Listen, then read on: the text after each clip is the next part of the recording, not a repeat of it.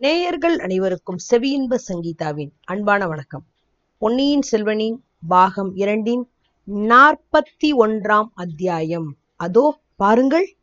அடையப்பா அதோ பாருங்களேன் எல்லாரும் என்ன தெரியுதுன்னு பார்க்கலாமா? போன அத்தியாயத்துல என்ன பார்த்தோம்?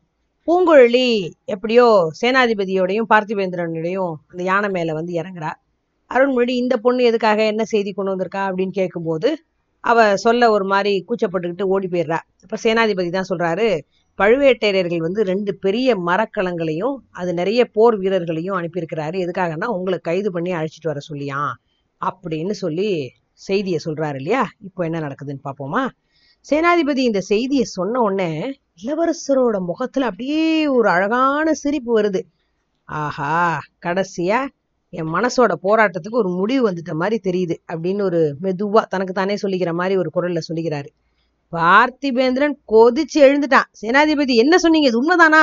என்கிட்ட ஏன் இது வரைக்கும் சொல்லல? இந்த பித்துக்குழி பண்ண நீங்க நம்மளோட கட்டி இழுத்து வந்ததற்கு காரணம் இப்ப இல்ல தெரியுது. மறுபடியும் கேக்குறேன். பழுவேட்டரையர்கள் இளவரசரை சிறைப்படுத்திக்கிட்டு வர கப்பல்களை அனுப்பியிருக்கிறது உண்மையா? அப்படின்னு கேக்குறான். ஆமா ஐயா இந்த பொண்ணு கண்ணால பார்த்ததாவும் காதால கேட்டதா சொல்றத நம்புறதா இருந்தா அது உண்மைதான். ஆஹா அந்த கிழவர் திருக்கோளூர் விளாடுடையார் சரியா சொன்னார். பழுவேட்டையர்களை உள்ளபடி உணர்ந்தவர் அவர்தான். சேனாதிபதி இந்த மாதிரியான செய்தி அறிஞ்சப்புறம் நீங்க சும்மா இருக்கிறீங்க? பிராந்தக சக்கரவர்த்தியோட குலத்தோன்றல சுந்தர சோழரோட செல்வ புதல்வரை நாடு நகரமெல்லாம் போற்றும் இளவரசரை தமிழகத்து மக்கள் எல்லாம் தங்களோட கண்ணுக்குள் மணியாக கருதுற பொன்னியின் செல்வரை ஆதித்த கரிகாலரோட பிறந்த அருள்மொழிவர்மரை அப்பா எவ்வளோ பட்டம் கொடுக்குறான். இந்த அற்பர்களாகிய பழுவேட்டையர்கள் சிறைப்படுத்திட்டு வர்றதுக்கு ஆட்களை அனுப்புறது முடி ஆகி போச்சா இனிமே என்ன யோசனை? உடனே படை எடுத்துக்கிட்டு போய் இளவரசரை சிறைப்படுத்த வந்தவங்களை அழிச்சு இந்த இலங்கைத்தீவுலயே அவங்களுக்கு சமாதி எழுப்போம் அப்புறம் நம்ம போட்ட திட்டத்துப்படி காரியத்தை நடத்துவோம். கிளம்புங்க. இன்னும் ஏன் தயக்கம்? அப்படின்னு பார்த்திபேந்திரன் பொறி பொறிச்சு கொட்டுறான்.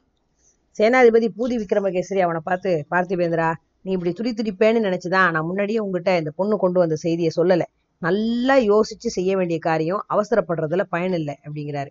யோசனை செய்யணுமா? என்ன யோசனை? எதுக்காக யோசனை? இளவரசே நீங்க சொல்லுங்க. இனிமே யோசிக்கிறதுக்கு என்ன இருக்கு? இதுக்கு முன்னாடி ஏதாவது உங்களுக்கு தயக்கம் இருந்தா கூட இனிமே தயங்குறதுக்கு இடம் இல்லையே. பழுவேட்டையர்களை பூண்டோடு அழிச்சிட வேண்டியதானே அப்போ இளவரசர் சேனாதிபதியோட மனசுல உள்ளதையும் தெரிஞ்சுக்கலாமே. ஐயா நீங்க எதை பத்தி யோசிக்கணும்னு சொல்றீங்க? அப்படின்னு எந்த விதமான படப்படப்பும் இல்லாம நிதானமா கேட்கிறாரு உங்களை சிறைப்படுத்துறதுக்கு அப்படிங்கிற இந்த வார்த்தைகளை சொல்லக்கூட என் வாய் கூசுது. ஆனாலும் சொல்ல வேண்டியிருக்கு. உங்களை சிறைப்படுத்தன்னு வந்திருக்கிறவங்க சக்கரவர்த்தியோட கட்டளையோட வந்திருந்தா நம்ம என்ன செய்ய முடியும்? அப்பவும் அவங்கள எதிர்த்து போராடுறதா? அப்படின்னு கேட்டு நிறுத்துறாரு. இதை கேட்ட பார்த்திபேந்திரன் கடகடன்னு சிரிச்சுட்டு அழகா இருக்கு உங்க வார்த்தை. சக்கரவர்த்தி சொந்தமா கட்டளை போடுற நிலைமையில இருக்காரா? அவரையே தான் பழுவேட்டர்கள் சிறையில வச்சிருக்கிற மாதிரி வச்சிருக்கிறாங்களே அப்படிங்கிறான். இந்த சமயத்துல வந்தியத்தேவன் குறுக்கிட்டு பல்லவ தளபதி சொல்றது முற்றிலும் உண்மை. நானே என் கண்ணால பார்த்தேன். சக்கரவர்த்தியை சிறையில வச்சிருக்கிறது மாதிரிதான் பழுவேட்டரையர்கள் வச்சிருக்கிறாங்க. அவங்களுடைய விருப்பம் இல்லாம யாரும் சக்கரவர்த்திய பார்க்கவே முடியாது. நான் ஒரு வார்த்தை சொல்ல துணிஞ்சதற்காக என்ன அவங்க படுத்தின பாட்டை நினைச்சா ஏ அப்பா. சின்ன பழுவேட்டரையன் இரும்பு கை பட்டின இடத்துல இன்னும் எனக்கு வலிக்குது அப்படின்னு சொல்லிட்டு தான் மணிக்கட்டை அப்படியே தடவி விட்டுக்கிறான் வந்தியத்தேவன். அப்படி சொல்லு வல்லவரையா. உன்னை என்னமோன்னு நினைச்சேன். இளவரசருக்கும் சேனாதிபதிக்கும் இன்னொரு முறை நல்லா எடுத்து சொல்லு அப்படிங்கிறான் பார்த்திபேந்திரன். இளவரசர் வேண்டாம் வேண்டாம் அவர் சொல்ல வேண்டியதெல்லாம் சொல்லிட்டாரு அப்படின்னு சொல்லிட்டு வந்தியத்தேவனை பார்த்து ஐயா நீ அந்த பொண்ணை போய் அழைச்சிட்டு வரதா சொன்னீரே ஏன் இங்கேயே நின்றுட்டு இருக்கிறீர் போ அவ கொண்டு வந்த செய்தியை வாய்மொழியை விவரமா கேட்கலாம் கொஞ்சம் கிறுக்கு பிடிச்ச பெண் மாதிரி தோணுது எப்படியாவது நல்ல வார்த்தை சொல்லி அவளை இங்க அழைச்சிட்டு வாங்க அப்படிங்கிறாரு. போறேன் இளவரசே போய் அழைச்சிட்டு வரேன் ஆனா பழுவேட்டையர்கள்ட்ட உங்களை சிறைப்படுறது அப்படிங்கிறத பற்றி மட்டும் என்னால சகிச்சிக்கவே முடியாது. என் உடம்புல உயிர் இருக்க வரைக்கும் அது நடக்காத காரியம் அப்படின்னு சொல்லிக்கிட்டே வந்தியத்தேவன் போறான். சேனாதிபதி உங்களோட கருத்து என்னன்னு சொல்லலையே அப்படிங்கிறார் அருள்மொழிவர்மர். என்னுடைய கருத்து இதுதான். பழுவேட்டையர்கள் அனுப்பியிருக்கிற ஆட்களை நீங்க சந்திக்கவே கூடாது. பார்த்திபேந்திரன் கொண்டு வந்திருக்கிற கப்பல்ல ஏறி நீங்க உடனே காஞ்சிக்கு போயிடுங்க. நான் தஞ்சாவூருக்கு போறேன். அங்க சக்கரவர்த்தியை நேர்ல பார்த்து உண்மை நிலையை தெரிஞ்சுக்கிறேன். தஞ்சாவூருக்கு நீங்க போறது சிங்கத்தோட வாயில தலையை கொடுக்கறது போலதான் போனா திரும்பி வர மாட்டீங்க. அப்படியே அங்க இருக்கிற பாதாள சிறையில போயிடுவீங்க. சக்கரவர்த்தியை பார்க்கவும் உங்களால முடியாது. என்ன வார்த்தை சொல்ற? என்ன சிறையில் அடைக்கக்கூடிய வல்லமை உள்ளவன் சோழ நாட்டுல எவன் இருக்கான்? சக்கரவர்த்தியை நான் சந்திக்க கூடாதுன்னு தடுக்கக்கூடிய ஆண்மை உள்ளவன் எவன் இருக்கான்? மேலும் அங்க முதல் மந்திரி அனிருத்த பிரம்மராயர் இருக்கிறாரு. பிரம்மராயர் இருக்கிறாரு. இருந்து என்ன பிரயோஜனம்? அவருக்கே சக்கரவர்த்தியை பார்க்க முடியறது இல்ல இதோ அவரோட சிஷ்யன் நிக்கிறானே. அவன் என்ன சொல்றான்னு கேட்டு பார்க்கலாமே அப்படிங்கிறான் பார்த்திபேந்திரன். சேனாதிபதி ஆழ்வார்க்கடியான் பக்கம் திரும்பி ஆமா இந்த வைஷ்ணவ இங்க நிக்கிறதையே மறந்துட்டேன். திருமல ஏன் இப்படி மௌனமா நிக்கிற? கொஞ்சம் முன்னாடி இளவரசர் சொன்னது போல நீ ஊமையாயிட்டியா? அப்படிங்கிறாரு. சேனாதிபதி கடவுள் நமக்கு ரெண்டு காதுகளை கொடுத்துருக்கிறாரு. ஆனா வாய் ஒன்னத்தான் கொடுத்துருக்கிறாரு. அதனால செவிகளை நல்லா உபயோகப்படுத்து பேசுறத கொஞ்சமா வச்சுக்கோன்னு என் குருநாதர் எனக்கு சொல்லியிருக்கிறாரு. முக்கியமா பெரிய ராஜாங்க விஷயங்களை பத்தி பேச்சுகள் நடக்கிற இடத்துல அந்த விரதத்தை கண்டிப்பா கடைபிடிச்சிட்டு வர சொல்லியிருக்கிறாரு. குருவோட வாக்க நல்லா நிறைவேத்துற நாங்களே இப்ப கேட்கறதுனால சொல்லு உன்னோட யோசனை என்ன? எதை பத்தி யோசனை கேட்கறீங்க சேனாதிபதி?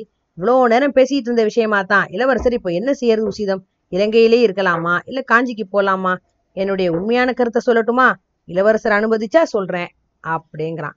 ஏதோ யோசனையில் ஆழ்ந்திருந்த அருள்மொழிவர்மர் ஆழ்வார்க்கடியான பார்த்துட்டு சொல்லு திரும்பல தாராளமா மனசை விட்டு சொல்லு அப்படின்னு தைரியப்படுத்துறாரு. இந்த இலங்கை தீவிலேயே ரொம்ப கடுமையான கட்டுக்காவல் உள்ள சிறைச்சாலை எது உண்டோ அதை கண்டுபிடிச்சு அதுக்குள்ள இளவரசரை அடைச்சிடணும். வெளியில பலமான காவலும் போடணும். இது என்ன உளறல் அப்படிங்கிறார் சேனாதிபதி. விளையாட இதானா சமயம்? அப்படிங்கிறான் பார்த்திபேந்திரன்.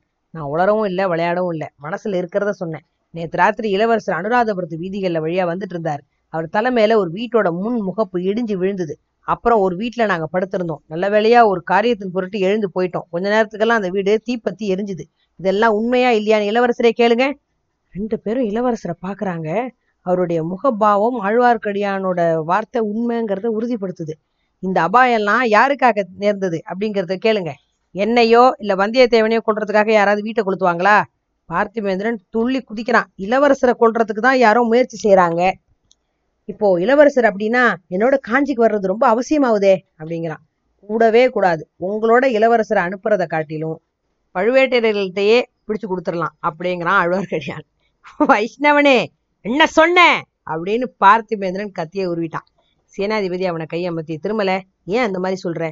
பார்த்திபேந்திர பல்லவர் சோழ குலத்தோட அருந்துணைவர்னு உனக்கு தெரியாதா? அப்படின்னு கேட்கிறார் தெரியும் சேனாதிபதி தெரியும். சிநேகம் இருந்துட்டா மட்டும் போதுமா? பார்த்திபேந்திரர் சிநேகத்துக்காகவே உயிரையும் கொடுக்கக்கூடியவர் அப்படிங்கறத எனக்கு தெரியும் திருமலை. அதுவும் இருக்கலாம். ஆனா நான் ஒரு கேள்வி கேட்கிறேன் அதுக்கு மறுமொழி சொல்ல சொல்லுங்க. நாங்க முந்தா நாள் சாயந்தரம் தம்பள்ளைக்கு பக்கத்துல போயிட்டு இருந்தப்போ இவரோட ரெண்டு பேர் வர்றதை பார்த்தோம். அந்த மனுஷங்க யாரு? இப்போ அவங்க எங்க? அப்படின்னு இவரை கேட்டு சொல்லுங்க அப்படிங்கிறான். பார்த்திபேந்திர பல்லவன் அப்படியே திடுக்கிட்டு போயிட்டான். கொஞ்சம் தயக்கமா சொல்றான். திரிகோணமலையில அவங்கள நான் சந்திச்சேன். இளவரசர் இருக்கிற இடத்த எனக்கு காட்டுறதா அவங்க அழைச்சிட்டு வந்தாங்க.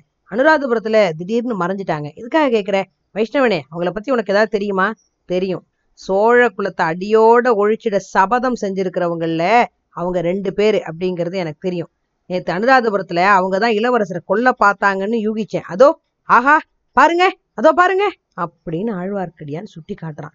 அவன் சுட்டி காட்டின இடம் அந்த மண்டபத்துல இருந்து கொஞ்சம் தூரத்துல இருக்குது. நெருங்கி படர்ந்திருந்த மரங்களுக்கு நடுவுல ஒரு அழகான பொண்ணும் ஒரு எவ்வன வாலிபனும் நின்று பேசிட்டு இருக்கிறாங்க. அவங்க வந்தியத்தேவனும் பூங்குழலியும் தான் அப்படிங்கிறது நம்ம யூகிக்கிற மாதிரி தான் இருக்கு.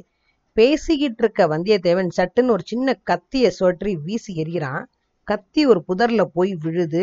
வீல அந்த புதர்ல இருந்து ஒரு சத்தம் கேக்குது. அதைத்தான் ஆழ்வார்க்கடியான் சுத்தி காட்டுறான். அதோ பாருங்க அப்படின்னு. அது என்ன சத்தம்? அந்த புதர்ல அப்படி என்ன ஒளிஞ்சிட்டு இருக்கும்? என்ன நடக்குதுன்னு தெரியலையே. இதெல்லாம் தெரிஞ்சுக்கணும்னா அடுத்த அத்தியாயம் வரைக்கும் கொஞ்சம் காத்திருக்கணும். நன்றி.